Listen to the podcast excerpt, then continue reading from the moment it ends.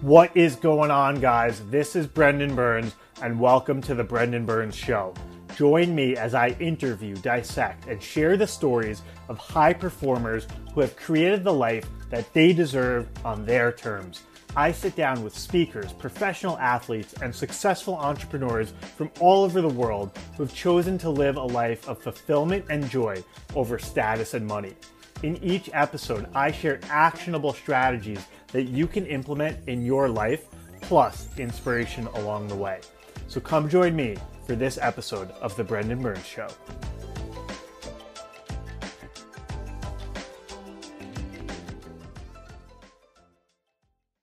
Ladies and gentlemen, welcome to another episode of The Brendan Burns Show. Joining us today is Dr. Daniel O'Neill, who is an orthopedic surgeon, sports medicine doctor, sports psychologist, and author on a mission to get children healthier and happier through maintaining what he calls their physical identity for life.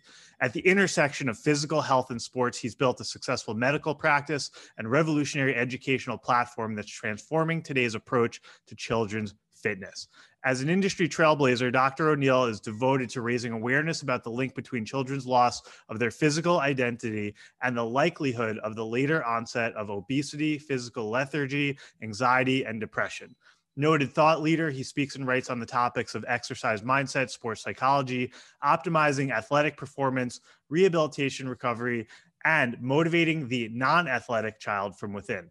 His latest book, Survival of the Fit, coming out this November, will empower readers with a better understanding of the global obesity crisis and offer concrete yet simple solutions for creating healthier and happier children. Dan, welcome to the show. Thanks, Brendan. That sounds like a lot. I'm not sure. I, am tired just hearing that. But uh, yeah, thank you. Hey, I'm delighted to be here. Great. And you seem to have pieced together quite a career.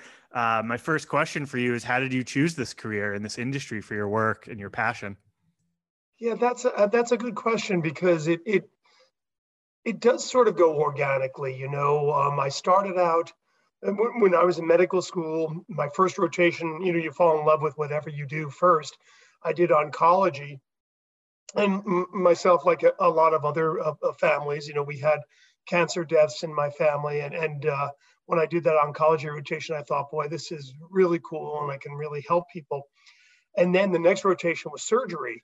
And then that was it, you know, so suddenly I'm, you know, cutting things and sewing things and putting catheters into things. And uh, and then you really saw how quickly somebody could get uh, better and, and really make a difference.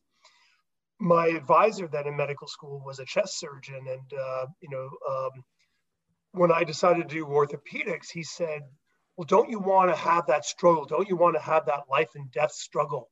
Um, um, uh, and i said no, I don't really want to have the life and death struggle every day. I want my patients to have smiles on their face. I want them to do well. I want to fix that broken leg or, or fix that uh, torn ligament or torn tendon and have them get back to their lives. So, so that's where the orthopedic um, uh, start kind of came. In terms of the um, sports medicine, that was just a natural extension of that. And and I always tell people the difference between a, a, a general orthopedic doctor and a sports medicine doctor is simply attitude. Uh, that our job was not, you know, the old adage, well, if it, if it hurts when you do this, stop doing this. Uh, you know, our thing was, well, how can we get that person to not uh, have pain while they're doing that? And, and so it was really, sports medicine really came more from philosophy than, than anything.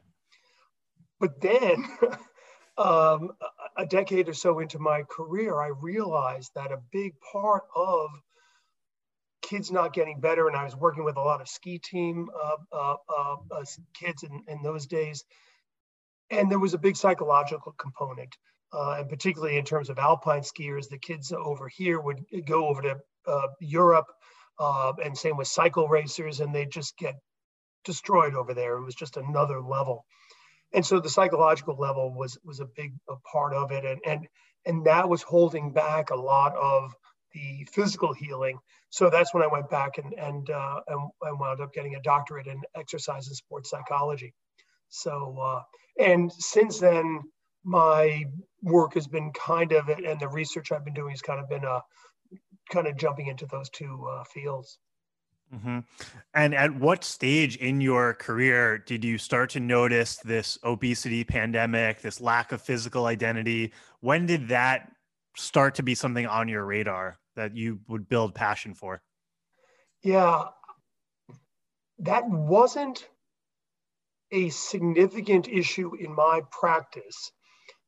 Most of the people in my practice, I am talking to about dialing things back or, okay, you know, you're having problems because of your shoulder, uh, uh, uh, you know, doing alpine skiing perhaps uh, and cross country skiing. Maybe we could just go to the snowshoeing, whatever. In other words, making um, allowances for certain things when necessary. Um, or you know taking a day off when necessary with a lot of our younger athletes but but clearly uh, in that periphery out out in the world i was dealing with that 20% and again if we want to divide the world into that 80-20 rule which which really does work uh, very well in this case 80% of the kids out there were, were not a problem having them not do things. It was, it was, a problem to get them to do things. And my pediatrician colleagues were, you know, every day they're going in and saying, listen, you've got to get more exercise. And they were seeing the obesity. And so it, it was that, that, that I realized that I was seeing a, really small a percentage and, and it was that bigger percentage out there that was the problem. And in the in my 40 year career, we've really seen that uh, build.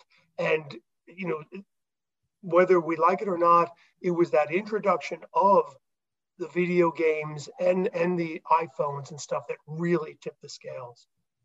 Mm-hmm. That that was my. Oh, go ahead, Anthony. I was, I was just going to say when you were dealing with pediatrics, you were seeing this on on one side of the spectrum, and you're dealing with sort of the output on the other. It's all related in between.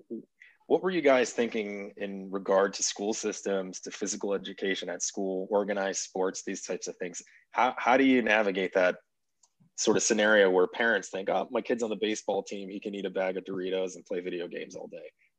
How do you combat this? Hmm. So, right. So th- those those kids are are a, a tough bunch, and um, the food thing is, a, is another huge issue that, that I'm sure we'll, we'll talk about a bit more. But, but right, I've got those parents who have their kid playing baseball 12 months a year, even in New Hampshire.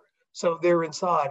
And again, there's a kid that I'm trying to get into doing uh, two or three or four sports because we know that even at the professional level, and every professional athlete will tell you the same thing, they played most, multiple sports as kids, and that's what really gave them health. So for sure, when I say that a lot of my kids, I was telling them they had to back off on some of the sports, they had to back off on that specific sport. You know, so many of our skiers are skiing almost 12 months a year when they add in South America and Europe. And, and, and again, these baseball kids are playing baseball inside in New Hampshire in the winter. It's horrible, you know. And, and the basketball, as you know, hockey, uh, it used to be uh, all the hockey kids would go to Montreal for a week of camp every summer. That was a big deal. That was a big deal. All of a sudden, I found out they're not going to Montreal anymore. They're going everywhere in the country, in the United States, because they realized, you know, adults realized there was money to be made.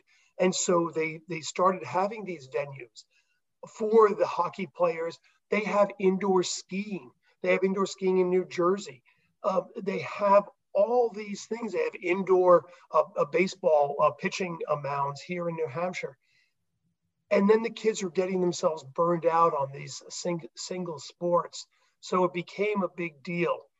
In terms of the, the food um, aspects of it, I think you're right. I think that the parents, they, they just give up so often on that and it's and it's quick and easy and uh, the, the family meal unfortunately uh, has gone uh, uh, you know by the wayside, particularly with these uh, quote athletes unquote. That's so interesting, Dan. Uh, you alluded earlier to you mentioned video games and iPhones as contributing factors to what's gone on in our generation and uh, the obesity pandemic, especially with young people. What else what significant changes do you believe to be the cause of why our generation is now going to have a shorter lifespan, why the obesity numbers have spiked like wildfire, especially among very young children. You mentioned video games, you mentioned iPhones. Also, in your book, I believe you talk about because we have gadgets and remote controls and we don't move as much, we burn fewer calories every day. Talk more about what how our society has shifted and like how we can think about being proactive to combat the changes that have occurred. Yeah, you're right. There, that, there's a lot to unpack there. One of the things I talk about in the book is uh, what I call the 200 uh, calorie um, surplus that you start out every day with. Because when I was a kid, there was no TV clickers. There was, you know, you were walking to school. There was, there was just all this calorie burning that you just did naturally. Well, through modern conveniences, and again, the TV clicker being the great uh, uh, um, uh, example of that, we are not burning calories that we used to burn no matter what. You know, so 50 years ago, you had no choice. The only thing we do um, uh, that I, I, talk about in the book uh, in 2020, and again, except for those in New Jersey listening to this, the only thing we do is pump our own gas. That's the only thing we do uh, that that that we didn't do back in the day. And so it, so so you're already at a disadvantage. Then when you add in these video games and, and these other things, these iPhones, they are super addictive. And and and people just can't stop. And so it it it, it that's the, the you know the next big uh, pin to fall is that we, we already have that uh, 200 calories that we're not burning that are going to be adding up uh, over the course of the year. But then the kids are not going out and playing in the afternoon because they have this incredible cool addiction and and and i don't doubt that that these are really fun uh, exciting uh, uh, uh, uh but sadly addictive things the, the fortnite and call of duty and and and uh, facebook and the job of these entities is to make sure you keep playing call of duty that you keep clicking on Facebook. That's their job. And they're really smart. I mean, you know, some of the best and the brightest are in Silicon Valley thinking about ways for your child to not put down that iPhone, to not turn off that computer just even for a second, to not go outside uh, because it's all dollars. And um, and so we we get it from both ends. You're not burning calories, you know, uh, uh, organically, uh, and then you're not uh, burning calories going out and playing because you're on the on the computer. Yeah. No. Yeah. Go ahead, Anthony. I was just going to ask: Is this something we can legislate our way out of? Do you think? I think that we can't expect parents um, to solve this problem we can't expect parents or pediatricians or school principals or teachers to solve this problem.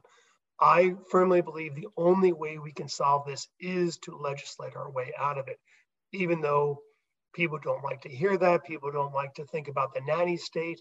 Um, but but you're up against someone who you can't beat. You can't beat Steve Jobs and Ronald McDonald. They're they're they're way past us and they're playing they're playing on our primitive brains to a certain extent when our primitive brains really need to go outside but the forces of bad food and and and, uh, and screen time are are literally changing our brains um, and we can't we can't fight it right now this generation is is is lost. And I and I, have said that before, and I've and it horrifies people. And I, I just got an email yesterday, uh, uh, someone who had heard a webinar, and and they were saddened. But I really believe that. I, I really believe that this generation, that the uh, many 13 year olds out there are already gone, and and to get them back is a Herculean task. Again, it's like losing weight after, after you're 100 pounds overweight it, it takes so much effort. it can be done, but it's a huge amount of effort. And most parents don't have that time or that energy. They can't follow that child around and they don't want to. They don't want to have that relationship with their child. So it, it, it, it, it has to come from above.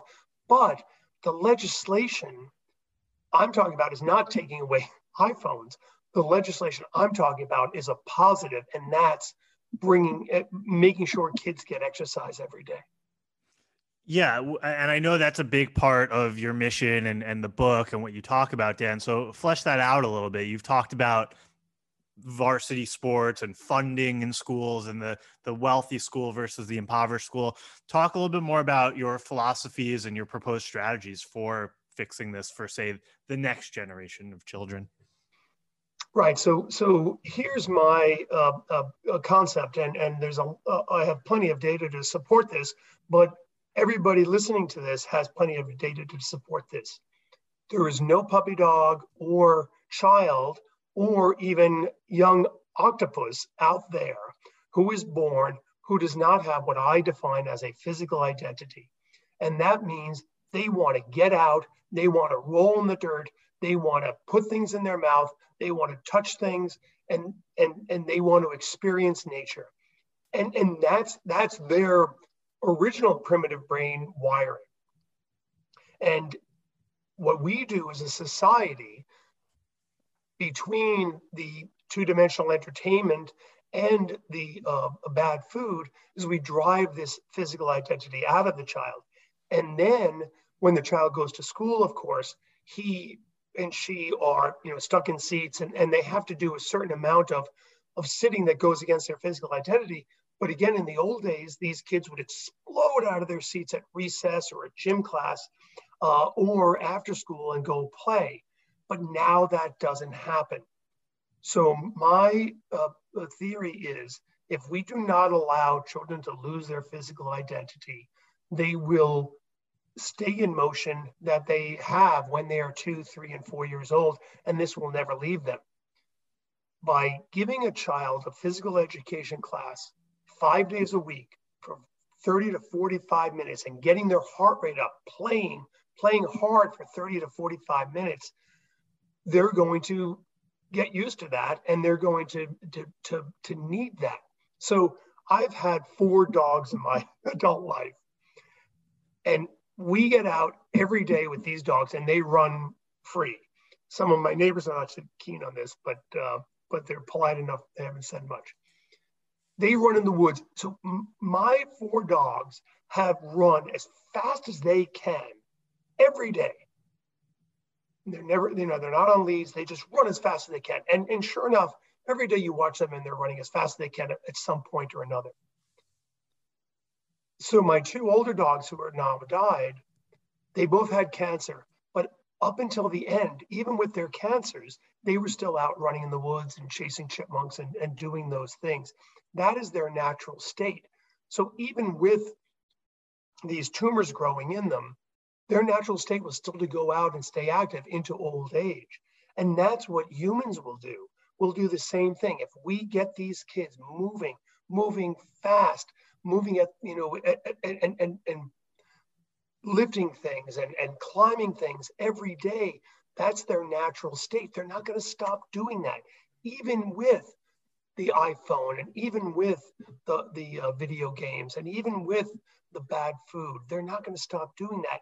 And because their natural state now is to be out in nature, they're also going to make better choices with food, with lifestyle choices, because that's where their primitive brain is working, you know, for us.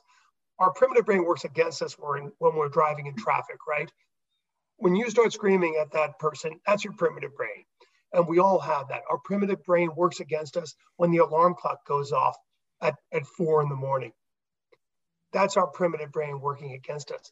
But our primitive brain will work for us because it wants health, it wants good food, it wants activity. And that's what we have to allow these kids to keep. So I just hang on one second. So when we talk about phys ed classes, uh, five days a week, 30, 45 minutes moving, Well, I, I love that, but but what gets in the way of that? Like, why doesn't that happen, and how could we implement that? Yeah, the the the, the shorter answer is everything gets in the way. Um, the first thing that gets in the way is time, um, and uh, these kids are stretched uh, with uh, other unified arts and, and and activities that they have to do the biggest thing that, that, that took away from physical activity in everybody's lifetime was No Child Left Behind. When they enacted No Child Left Behind in 2002, the time came from PE class in, in, in half of the schools. And nothing changed in terms of achievement in math and English, which was the concept of No Child Left Behind. But what did change is the kids just got fatter because we had less PE. So it's it's a super complicated thing, but the first problem is time. The second problem is is space. And when you talk to uh, a lot of um, schools or a lot of PE teachers and such, they do, they are maximizing their space. If they have a gym, uh, you know, they're they're lucky. But there are some schools that don't even have a gym. So we put together a, a PE program where space and, and, and, and equipment is not an issue. We have a really low tech uh, program uh, in the book. Um, the third issue is is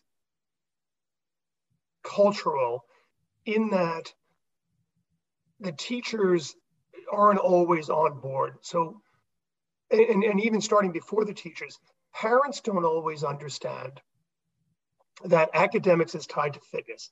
As I say, uh, uh, uh, you can't have STEM uh, science, technology, um, engineering, and, and, math, you can't have STEM without fitness. So STEM is the big buzz uh, uh, phrase now in, in schools. We want to have more STEM students. We can't have STEM without fitness.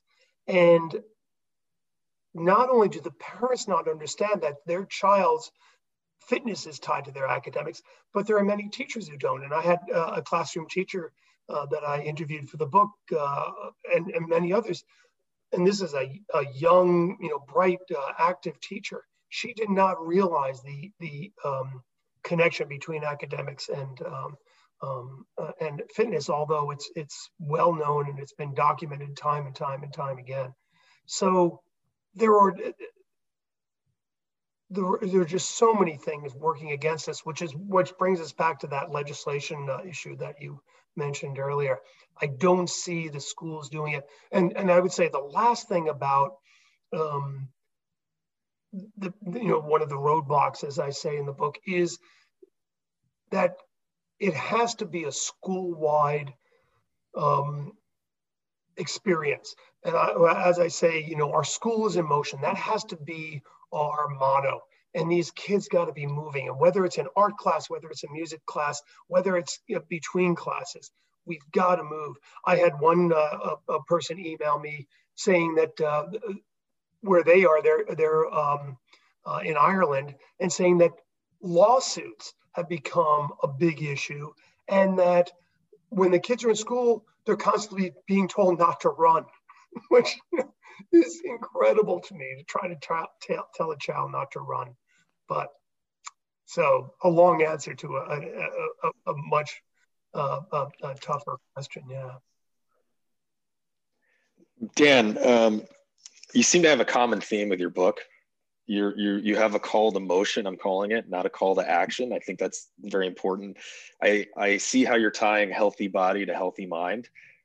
Where do you see this book sort of solving problems for people or raising the alarm where where do you send the book who needs to be reading this who should be following your blueprint which you spent decades plus really developing and, and noticing where do you put this whose hands does this get into in your eyes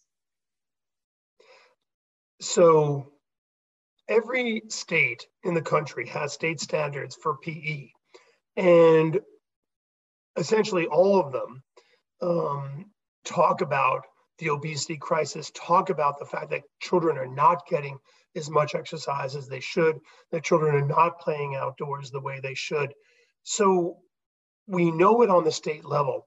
The problem is, is that most school school um, uh, rules or, or, or, or, district levels, right? So that it's, so that's one of the thing, the, the big things in America is that we've given education to the local school districts, which makes our education disparate because it depends on how rich your school district is. Uh, a, politician uh, uh, uh, came on my webinar uh, recently and, and said, you know, we can do something in the state, but it's up to the school district to make those um, changes. So we've got to get this book into the hands of the superintendents and the principals. But I think that I, I, I think that they have so much on their plate that it's going to have to come from below. It's really going to have to come from the grassroots, from the PTA, from the parents, from the parents who are seeing their kid not getting enough uh, exercise and coming home. When that parent sees that kindergartner, and again, we've got to start when these kids are young because once that kid is in seventh grade and they're put getting on the computer when they get home, it's over. But if we can get that kindergartner and not let that kindergartner sit on the couch and get out into that city park or get out into the woods or get out uh, uh, uh, into the ocean, then then we've got something. So I think without the parents getting involved, without those 80% of the parents whose children are overweight or obese and have lo- or are losing their physical identity, without them, I don't think this is going to um, uh, take off because the superintendents and the principals and the uh, uh, you know, teachers are going to read this book and they need to read this book and they need to understand the, the very clear uh, connection between academics and, and um, uh, athletics and, and fitness.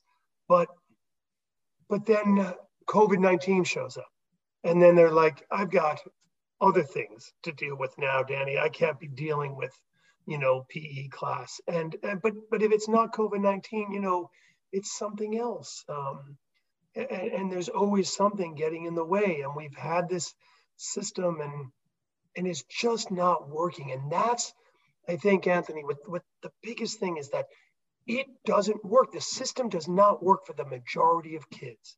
And this is what we have to understand and, and start acknowledging.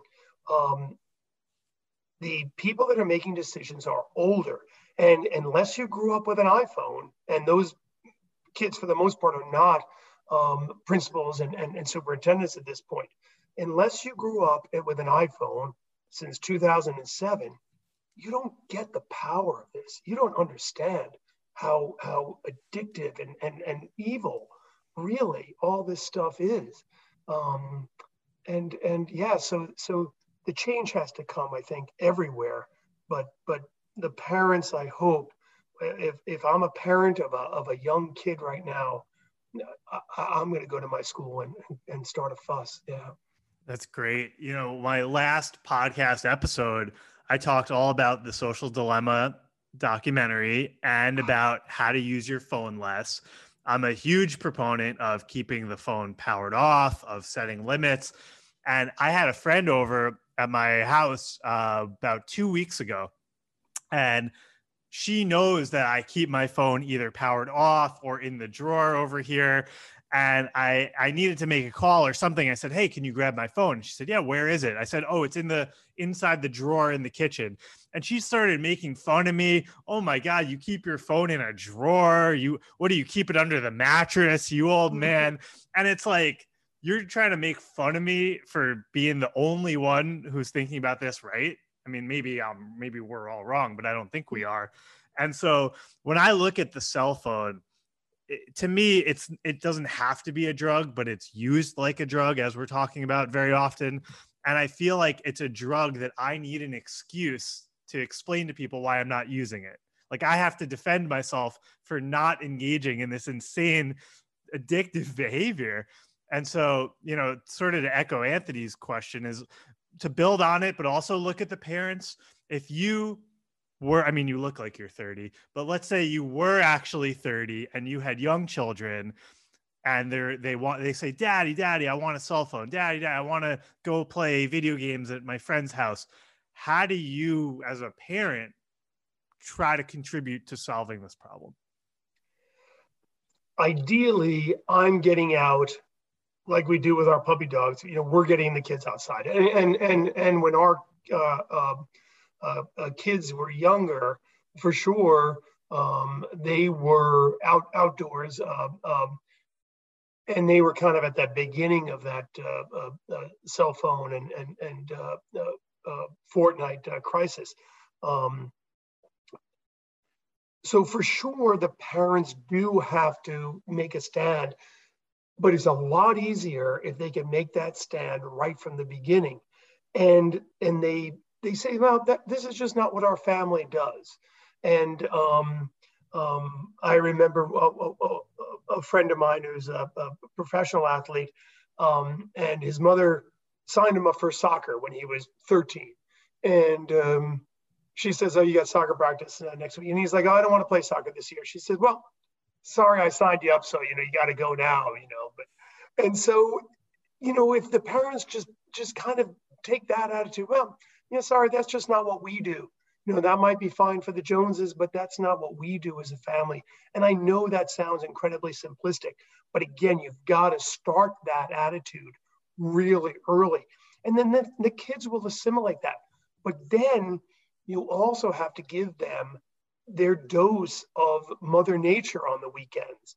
And, and, and that's why parenting really is so much harder. I used to think there was no difference between being a kid in you know 2000 and being a kid in, in, in 1960 but there's a huge difference and in 2020 it's even worse and so the parents do if, if you want to be a parent and you want things to go well you have got to make that time for those children on the weekends and show them how cool mother nature can be. And this is everywhere. This you can do this in inner cities. You can do this in the country. You can do this in the suburbs. You can find cool aspects of mother nature everywhere. And and then and then the kid understands better. And then when you add on some veg on the plate every night and you add up ideally a, a, family dinner every night now you really got the ball rolling and again i appreciate that this is the uh, you know a, an ideal but if we have kids we've got to do it. You know, if you have puppy dogs, they have to go out and run every day. If you have kids, you have to do this. Yeah. So you you wrote a book uh, a number of years ago, which was more academic, I believe, more technical, and now you've written Survival of the Fit, which is very mission driven, very passion infused, very powerful when did you decide you were going to write this book? What is the genesis of this book coming out? Yeah, it's interesting. So when I first got into practice, I realized that one of the one of the reasons my patients weren't um, doing as well as they should is they just didn't know what to do. You know, uh, they, they and, and again when you go to the doctors, you're there for, you know, 15 minutes. You go to the physical therapist, you might be there for a half an hour or 45 minutes. But the vast majority of your time, you're home recovering or, or, or you're on your own recovering. So I started putting together these uh, manuals uh, um, for recovery uh, from these things. And, and then one of them, because knee surgery is, is so much the most common thing we do, I, I put together a, a, a, bigger and bigger uh, uh, book for the uh, recovering from knee surgery.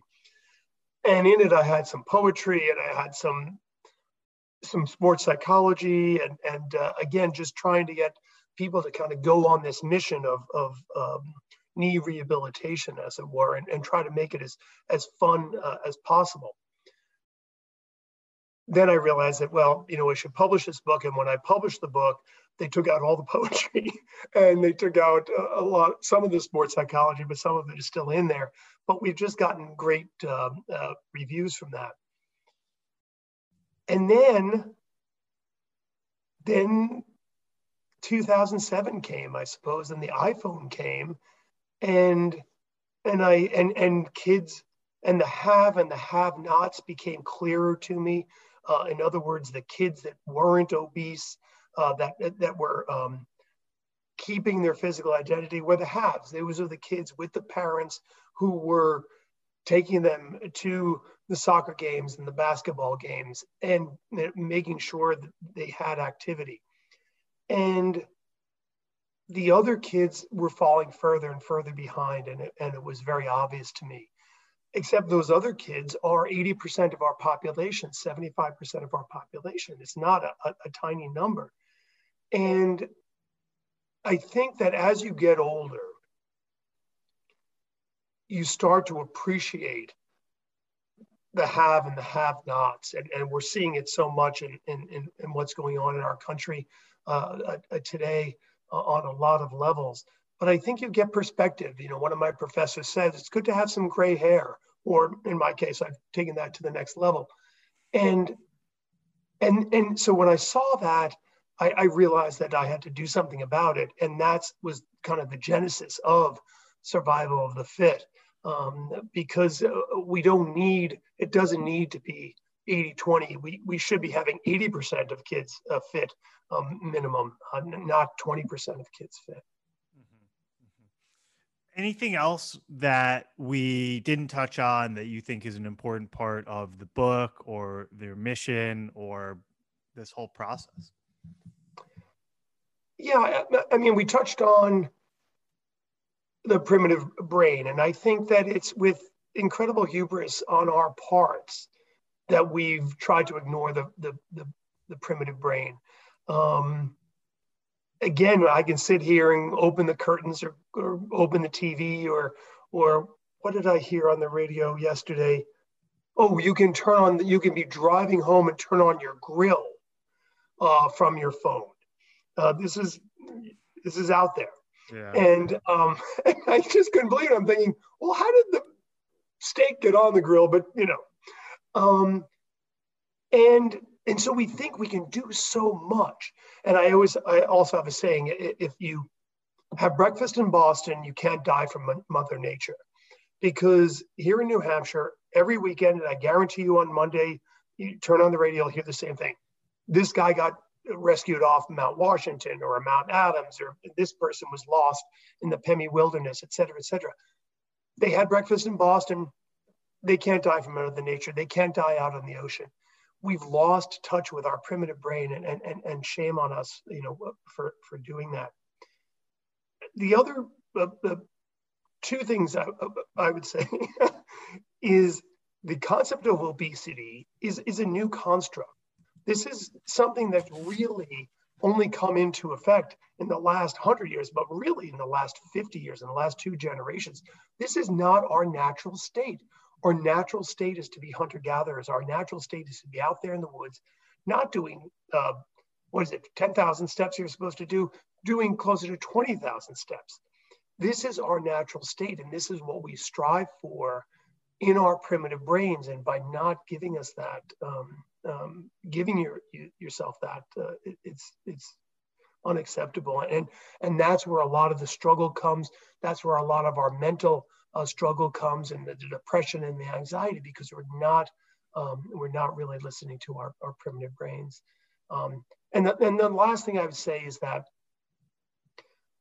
the other big portion of this is the athlete non athlete athlete divide when we were kids, if you weren't playing organized sports, you were still riding your bike and you were still building forts and you were still, you know, being a knucklehead doing stuff.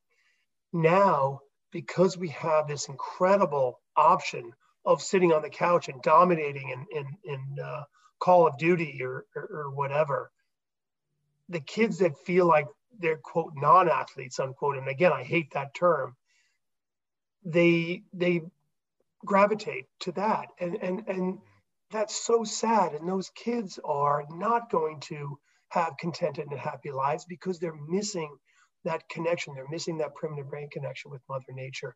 And we, we just can't let that happen. We can't let only the haves and only the the the the, the, the kids that are lucky enough to have parents who are, recognizing this um, have have healthy lives. This is you know, we have the money. We have the we have the the wherewithal to understand this. Yeah. You know, one of the things from your book that really stood out to me was this concept of we should be walking nine to 13 miles a day, if I have those numbers right. And I was walking a few miles a day at the time with my dog primarily. And what would happen was after the second or third mile, I would start to tell myself, oh man, you know, I'm tired. Uh, this is probably as far as I can go. I don't want to push myself too hard. And so to have your manual sort of tell me that I have the capability and capacity to go a lot further, and that in fact I should be going a lot further, was inspiring, but also gave me like a toolkit of something to work off of. So I think we forget how movable, how resilient, how athletic we actually are as a species when we live in what I've heard people call the box culture. You live in a box, you get in a box, and you drive to your box where you work all day. You eat lunch out of a box, you put the box away, you finish your work in the box, and then you drive back home in your box to your room, which is a box where you turn on a box and you watch a show, and then you go to sleep. And so just that nine to 13 miles really woke me up and said, okay, I can go for five walks a day with my dog, two miles each, or I can just keep going and I'll be okay. And that's been helpful, you know, just a short sentence that I pulled from your book. I love that. And, and you didn't mention the ultimate box that uh, finishes our life too, but, yeah, but, uh, absolutely. We are built, we are built to run and and and and and walk and move many miles a day. That's what you. That's why we got these these big butts uh, for, and and that's how we have dominated as a species. That we because we can run longer than almost any other species. You know what happens is is a a a a, a lion has to stop because they they can't perspire, so they have to stop they can run faster than us, but they have to run, then they have to stop and pant, and, and cool down. Meanwhile, we're, we're catching up and then they see us, we're catching up and they run again. And eventually we exhaust them and, and you know, things don't go well for the lion. So yeah, we're a remarkable species. And then you add the brain and now you add us cooperating with, you know, four or five other uh, human hunters. And uh, next thing you know, we have 7 billion uh, humans on the planet wild. You know, one of my um, someone who inspires me a lot is a former Navy SEAL named David Goggins, and Goggins will run in these hundred mile, twenty four hour races, and he's done two hundred mile. They're they're called ultra marathons, and he talks a lot about this as well. It's it's talk. You know, we, we walk, we wear a watch, we we got our double cheeseburger, we're working all day, and oh, our watch says I walked, you know, 500 steps. I deserve my next cookie now. it's just like totally backwards. Um, but anyway, th- thank you for telling this this critical story that we must all hear. Um, when does the book officially come out? Where can people get it? It's available for pre-buy right now on Amazon, and the official publication date is going to be the 18th of December. Uh, so uh, I would encourage uh, anybody, uh, and, and, and, and again, it's essentially all of us out there who need to um, get this book into the hands of somebody because again, this generation is, is, is, is lost uh, and we can't afford another generation to be lost. It's, it's just, you know, at the end of the day, as you talk about it and, and on your show, uh, many times we want to have fun. We want to enjoy ourselves. And being healthy is is a big part of that. And and and our natural state is to be healthy. So it's not has, doesn't have to be this onerous painful you know uh, get up at five in the morning and and, and get on that treadmill kind of thing it can be pretty natural uh, if we start early so yeah i well I, I always tell people that i say if you hate running on a treadmill don't run on a treadmill i I don't run on a treadmill. I yeah. my, my favorite sports are tennis. Uh, I'm learning surfing now out here in California. Um, nice. Paddleboarding. I mean, these are all so much fun to me. And so, how can you listeners think about what do you? How can you get these nine miles in doing something you really enjoy? I know Dan, you're an avid biker, right? Absolutely. And and also, you know, on that same thing, what can I do with my kids so I can get that exercise. And, and you know, I tell people, you know, if you're bringing the kid to the to the to the ball field while they're playing ball, you know, you can do a couple of laps or something. And yeah. and obviously with the dog, you know, I, I ask all my patients if they have a dog. Well, tr- trust me, your dog wants to get out and and and, and walk a lot more uh, probably than they are right now. And so, you know, you how do I do it? And you know, I, I, I talk about that Sunday night uh, training plan. What does my week look like with work, When, what's the weather look like? When can I get out and get these uh, exercise and, and, and get out and have some fun uh, outdoors? And uh, and it and it works, you know. And make sure that's a priority on your schedule for sure. Amazing, guys. This is Dr. Dan Dan O'Neill. We have Survival of the Fit. It's available for pre-order on Amazon. Dan, what's one final message, quote, word of wisdom, piece of advice you want to leave our audience with? Um, so, to one of the things we know about Alzheimer's is about getting old, which is something I worry about for sure, is with the one thing we know absolutely is good for your brain and, and your brain health is exercise, is, is getting your heart rate up. And it's the same for your kid. You know, so getting your heart rate up is getting your brain rate up. And it's so it's great for you if you're getting older, you're worrying about Alzheimer's. It's great for your kids because they're going to do better, better academically. So, and guess what? It, it's it's what we do as a species. It, it's part of our wiring. So, don't be afraid. You guys heard it best from the expert, Dr. Daniel O'Neill. Thank you again so much for coming on the show. Thanks, Brendan. Thanks, Anthony. It was my pleasure. Thank you for tuning in to another episode of The Brendan Burns Show. If it's your first time here, please make sure to subscribe on the Apple Podcasts app or in Spotify. Also, please leave us a rating or written review. This helps others learn about the show and spread the word to new and more people. Lastly, if you're looking to take your personal life, business, or career to the next level and you want access to me as well as my community of like minded people, head over to courses.brendanhburns.com and join us in Mastery Academy, my membership site that comes with online course content as well as live coaching calls every two weeks hosted by me personally. Thanks again for listening and have a great day.